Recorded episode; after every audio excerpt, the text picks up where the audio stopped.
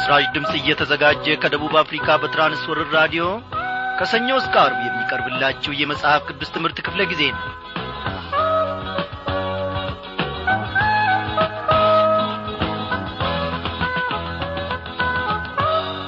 በየስፍራው ሆናችሁ እዚህን ሰዓት ራዲዮናችሁን እየከፈታችሁ ጣቢያውንም እያስተካከላችሁ ወደ እግዚአብሔር ማድ በመቅረብ ላይ ያላችሁትን ታላላቆችና ታናናሾች ሰላምታችን በጌታ በኢየሱስ ክርስቶስ ስም ይድረሳችሁ። እንደምን አመሻችሁ እንላለን። እግዚአብሔር ታላቅ ነው።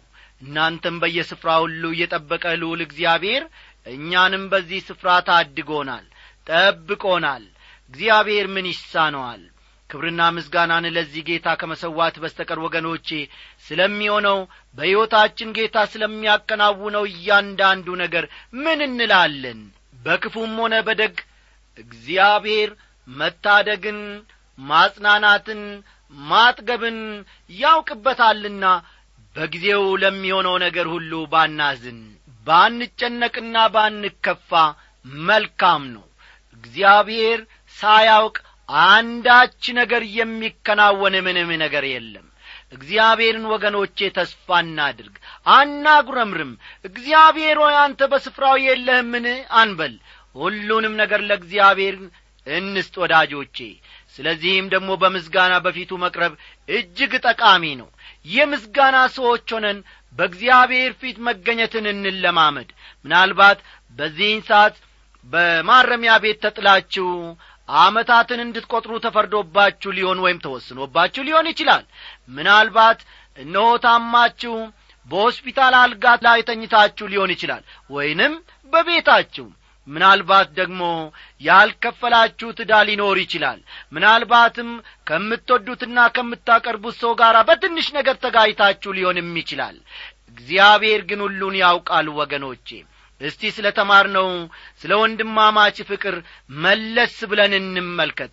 ኢየሱስ ክርስቶስ ለኔና ለናንተ ፍቅር ሆኖ ወደኛ መጥቷልና እርሱን እንመልከት ወገኖቼ። ዝቅ ማለትንም እንልመድ።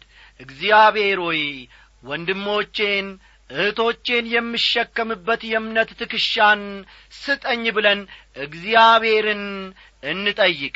ያን ጊዜ ሁሉም በፍቅር ማሸነፍ እንችላለንና እግዚአብሔር ስለዚህ ሁሉ የተመሰገነ ይሁን። እስቲ ጌታችንን በዚህ አምልኮ ዝማሬ አብረን እናመስግነው። የልጻጥሎ ያለወጡ ሞልት ዮርዳኖስ ቢፎክር ቢቆምን ከፊት ወጀርስ ከክብር ሄዳለሁ አልፈራም ጌታ ነው ጉልበቴ። ረግጬው አልፋለሁ ጌታ ነው ጉልበቴ። ኢየሱስ ነው ጉልበቴ።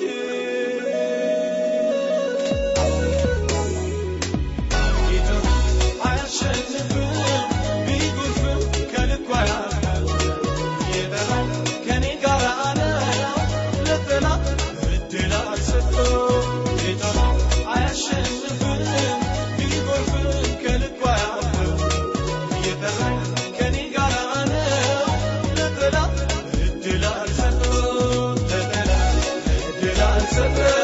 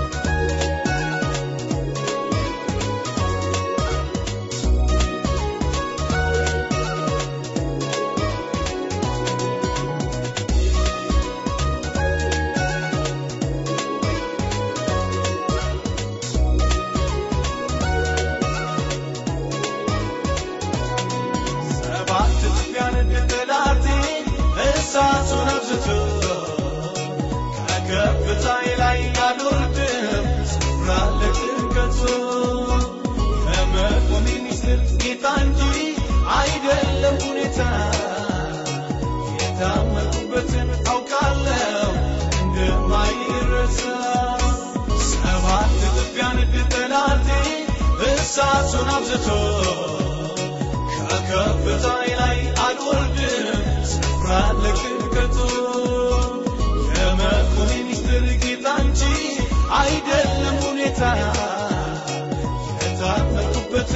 call you and my ears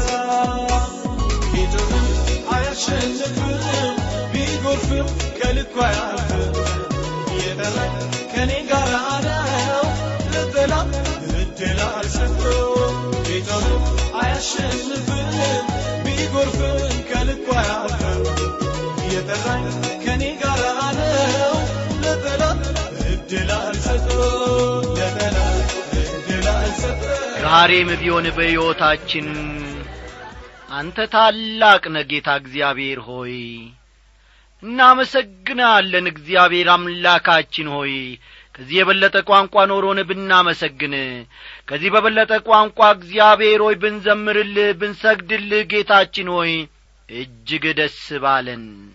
የልባችንን ሐሳብ ትረዳለህ እግዚአብሔር አምላካችን ሆይ በሁሉም ነገር ደግሞ ነገሮችን በፈቃድህ ታከናውናለህ። በሕይወታችን ውስጥም የሚከናወነውን ነገር ደግሞ አንተ ታውቃለህ። ስለዚህም ደግሞ አብዝተን እናመሰግንሃለን።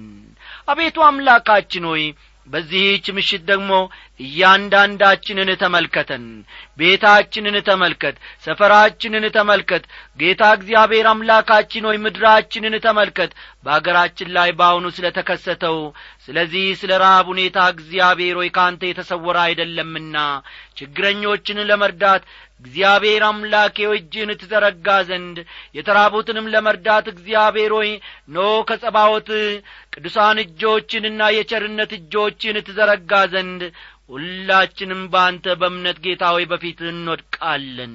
ሽማግሌዎችን አሮጊቶችን ጉልበታቸው የደካከመውን እንዲሁም ደግሞ ሕፃናትን እግዚአብሔር አምላኬ ሆይ በፊት እናቀርባለን። ምንም ነገር የማያውቁትን እንስሳትንም ደግሞ እግዚአብሔር ሆይ አንተ እንድትመለከታቸው እንደ ቅጠል እየረገፉ ያሉትን ነፍሳትን ሁሉ እግዚአብሔር አምላኬ ሆይ በምሕረት ዓይኖች ደግሞ እንድትመለከታቸው እንለምንሃለን። ለሰው ልጅ የሚያስፈልገውን ነገር ምግቡን የምታዘጋጅለት አንተ ነህ። እግዚአብሔር ሆይ የበረከት እጆችን ከጸባዖት እንድትዘረጋ ምድራችንንም ደግሞ እንድትመለከትና እንድትፈውስ እግዚአብሔር ሆይ እንለምንሃለን። እያንዳንዳችንን ተመልከተን የደረቀውን ሕይወታችንን እግዚአብሔር አምላኬ ሆይ ሸካራ የሆነውን ሕይወታችንንም ደግሞ በመንፈስ ቅዱስ ኃይልና ዘይት እንድትዳብስና እንድትጎበኝ እግዚአብሔር ሆይ እንለምንሃለን። በዚህ ሰዓት ደግሞ በመካከላችን ተገኝ ቅዱሱን ቃልህን አስተምረን ቃልህ እንደተገኘችልን ደግሞ በልተን እግዚአብሔር አምላካችን ሆይ ፍሬ የምናፈራል ልጆች እንድንሆን አድርገን በመድኃኒታችን በጌታችን በኢየሱስ ክርስቶስ ስም አሜን።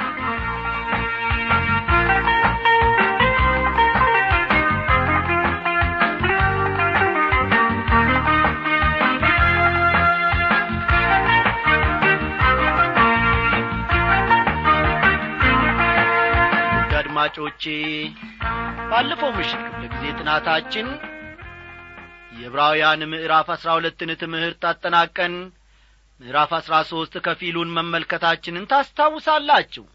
ምዕራፍ አስራ ሶስት ስለ ክርስትና ሕይወት ልምምድ የሚናገር ምዕራፍ ነው ማለታችንና ያማኙን ሕይወት ምስጢር በተመለከተ ሰፋ ያለ ነጥቦችን አንስተን መመልከታችን የሚታወስ ነው።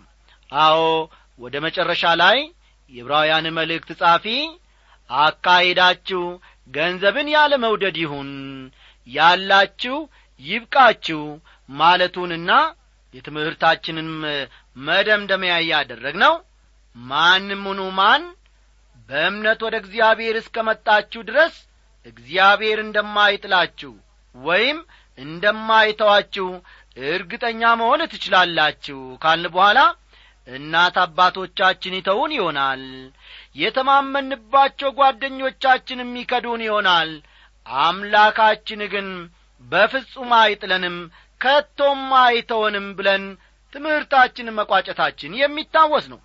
ዛሬ ደግሞ ቀጣዩን ይዘንላችሁ ቀርበናልና መጽሐፍ ቅዱሶቻችሁን እንደወትሮ ሁሉ ገለጥ ገለጥ አድርጋችሁ ዕብራውያን ምዕራፍ አስራ ሶስት ቁጥር ስድስትን አውጡ። ዕብራውያን መልእክት ምዕራፍ አስራ ሶስት ቁጥር ስድስትን ተመልከቱ። እንዲህ ይላል ስለዚህ በድፍረት ጌታ ይረዳኛልና አልፈራም ሰው ምን ያደርገኛል እንላለን ይላል። በኢየሩሳሌም በይሁዳና በሰማርያ የነበሩ ዕብራውያን ክርስቲያኖች በቅርቡ የተለያየ መከራ ሊደርስባቸው ነው።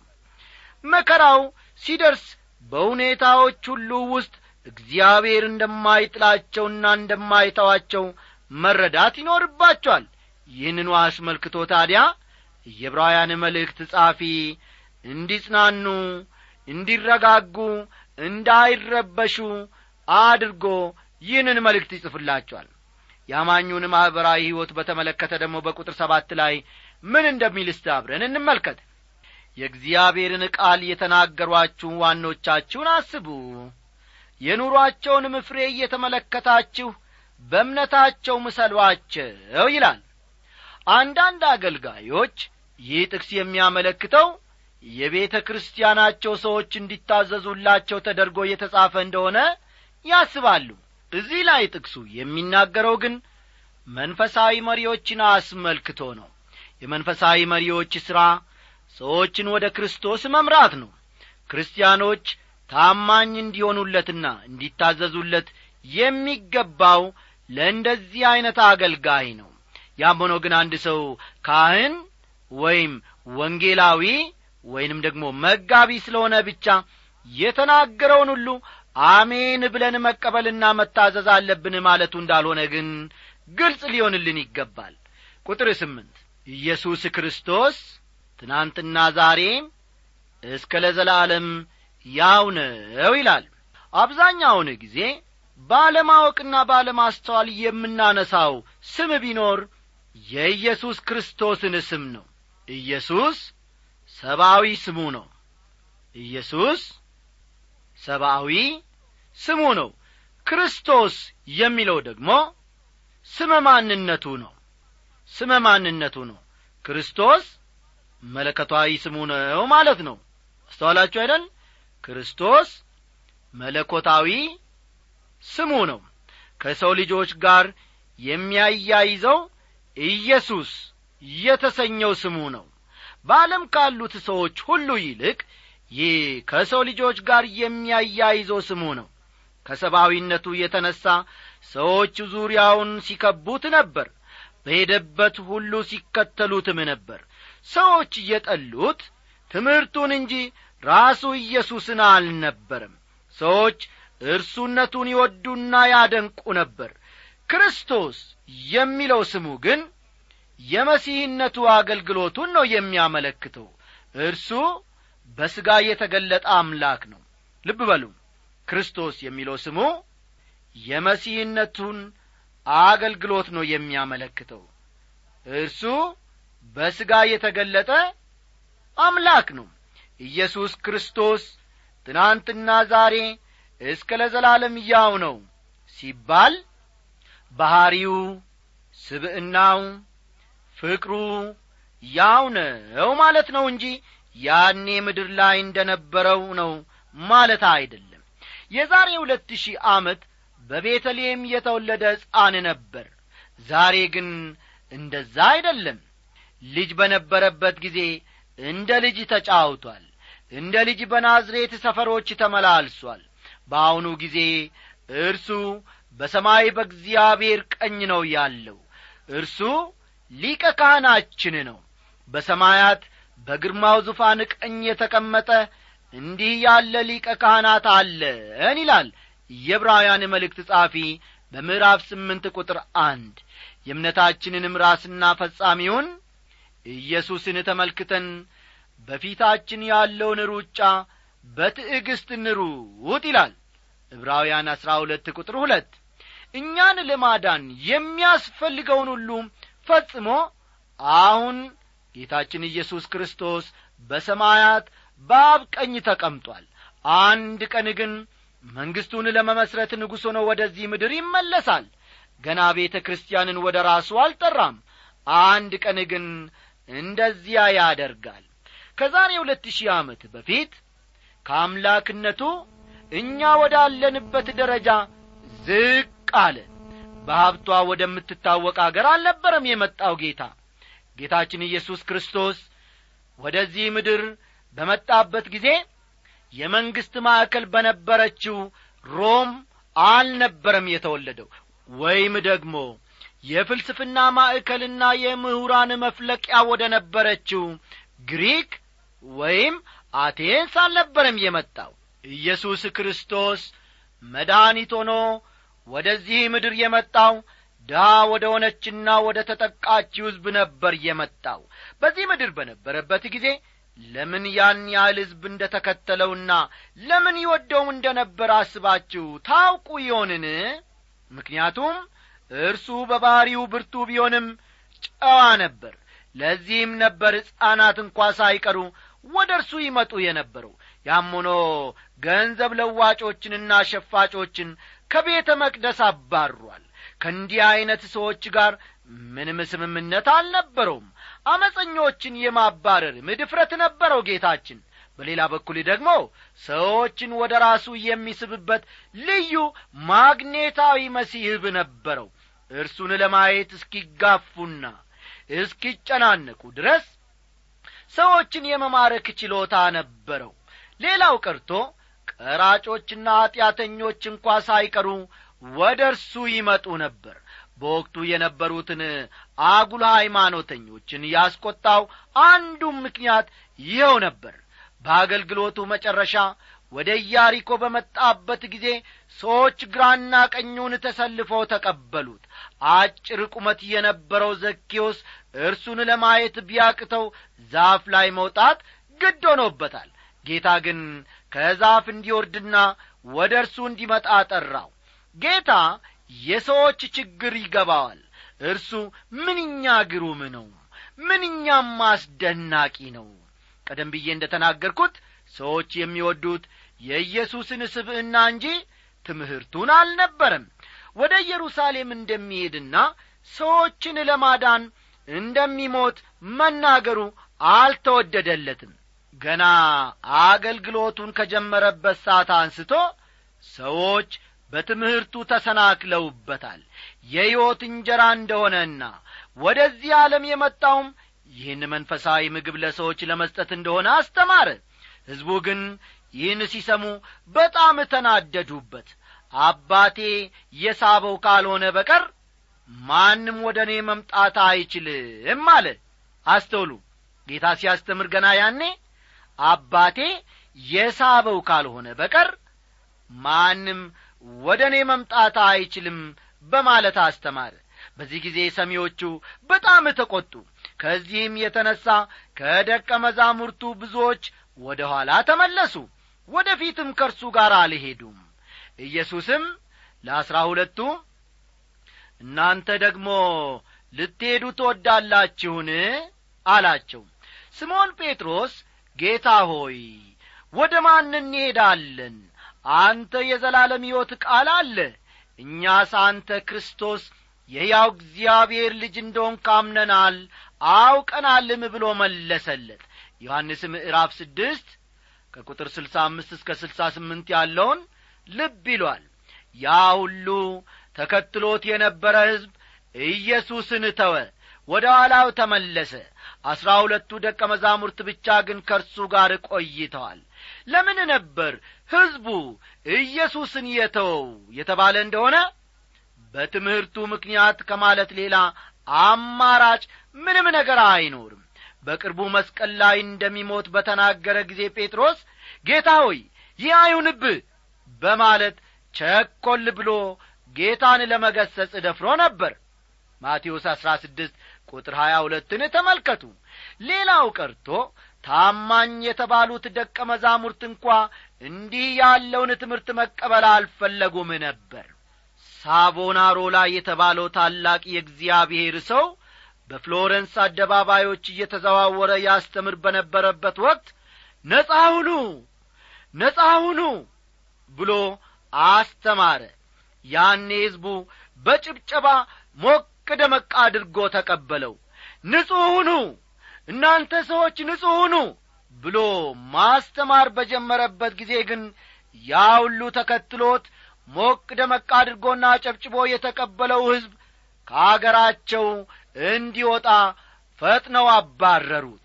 ምክንያቱም ትምርቱ አልጣማቸውምና ጌታ ኢየሱስ ክርስቶስ ደግሞ ከኃጢአታችሁ ተመለሱ እኔ የመጣሁት ለናንተ ለመሞትና እናንተን ከኃጢአት ላድናችሁ ነው ሆነም ኃጢአተኞች መሆናችሁን ተገንዝባችሁ ወደኔ ኑ አለ። በራሳቸው ተስፋ የቆረጡ ራሳቸውን መርዳት ያልቻሉ ኃጢአተኞች ወደርሱ መጡ። የሰው ልጅን ማድረግ የሚችለው ራሱን መርዳት እንደማይሆንለት ሲገነዘብ ብቻ ነው። አለፍ ብለን ቁጥር ዘጠኝን ደግሞ እንመልከት።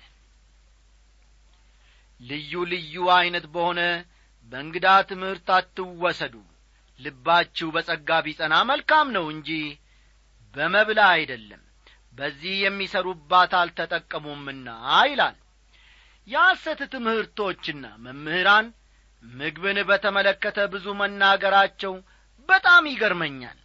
ለጤና ተስማሚ እስከሆነ ድረስ የተለያዩ አይነት ምግቦችን መመገብ መልካም መሆኑን አምናለሁ።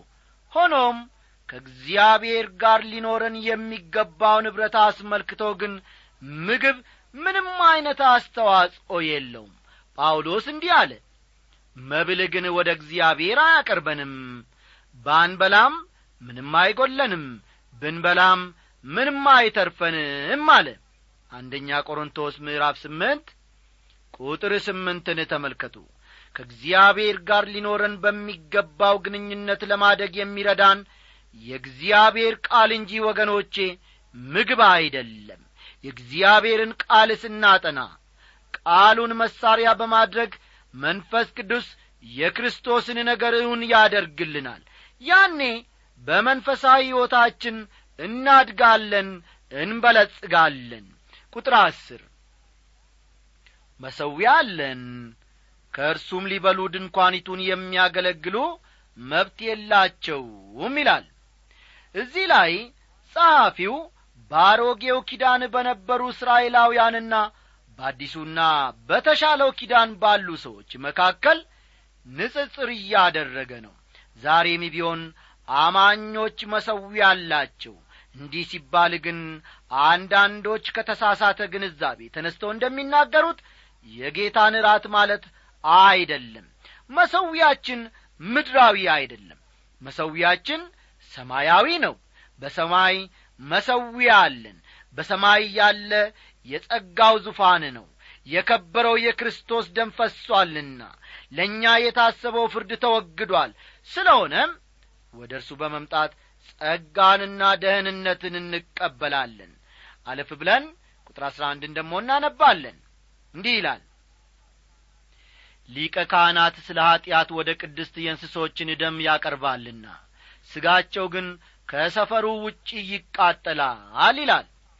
ይህን ሲል ጻፊው ስለ ኃጢአት መሥዋዕት እየተናገረ ነው።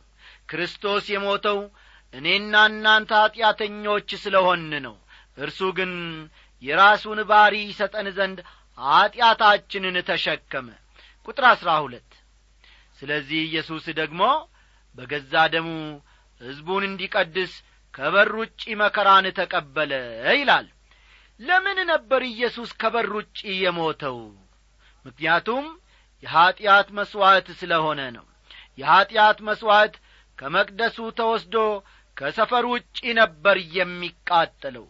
ኢየሱስም የኃጢአታችንን ቅጣት በዚሁ መልኩ ተቀበለ። ቁጥር አስራ ሶስት እንግዲህ ነቀፌታውን እየተሸከምን ወደ እርሱ ወደ ሰፈሩ ውጪ እንውጣ ይላል። ጸሐፊው ከመቅደስ ወጥታችሁ መሄድ ቅር አይበላችሁ፣ የለመዳችሁትን የአምልኮ ወግና ሥርዓት በመተዋችሁ አይክፋችሁ፣ አትዘኑ እያላቸው ነው። ይህን ማድረጋቸው እንደሚጠቅማቸውም አበክሮ ይነግራቸዋል። ወደ ክርስቶስ ኑ፣ ወደ ክርስቶስ ሂዱ የሚል ጥሪ ነው ለእነዚህ አይሁዳውያን የሚያቀርብላቸው ጸሐፊው።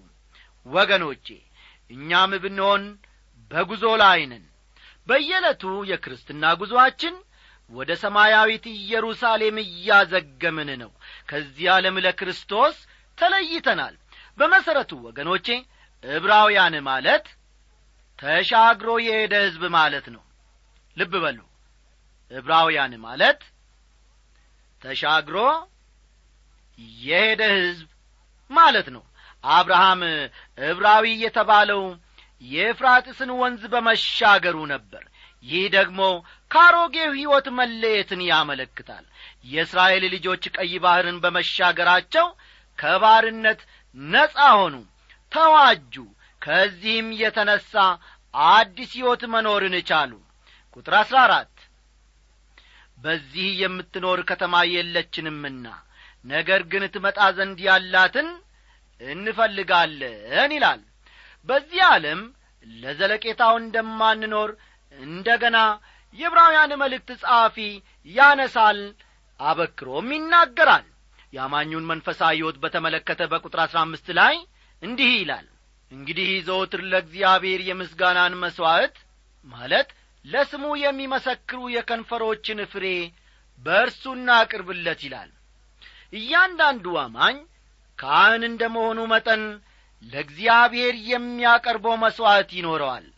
አማኞች አራት አይነት መስዋዕቶችን ያቀርባሉ።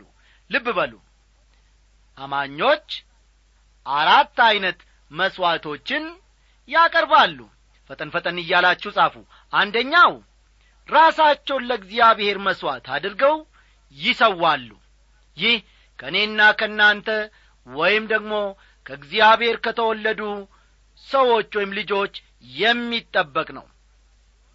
ራሳቸውን ለእግዚአብሔር መስዋዕት አድርገው ይሰዋሉ። ሮሜ ምዕራፍ አስራ ሁለት ቁጥር አንድን ይመለከቷል።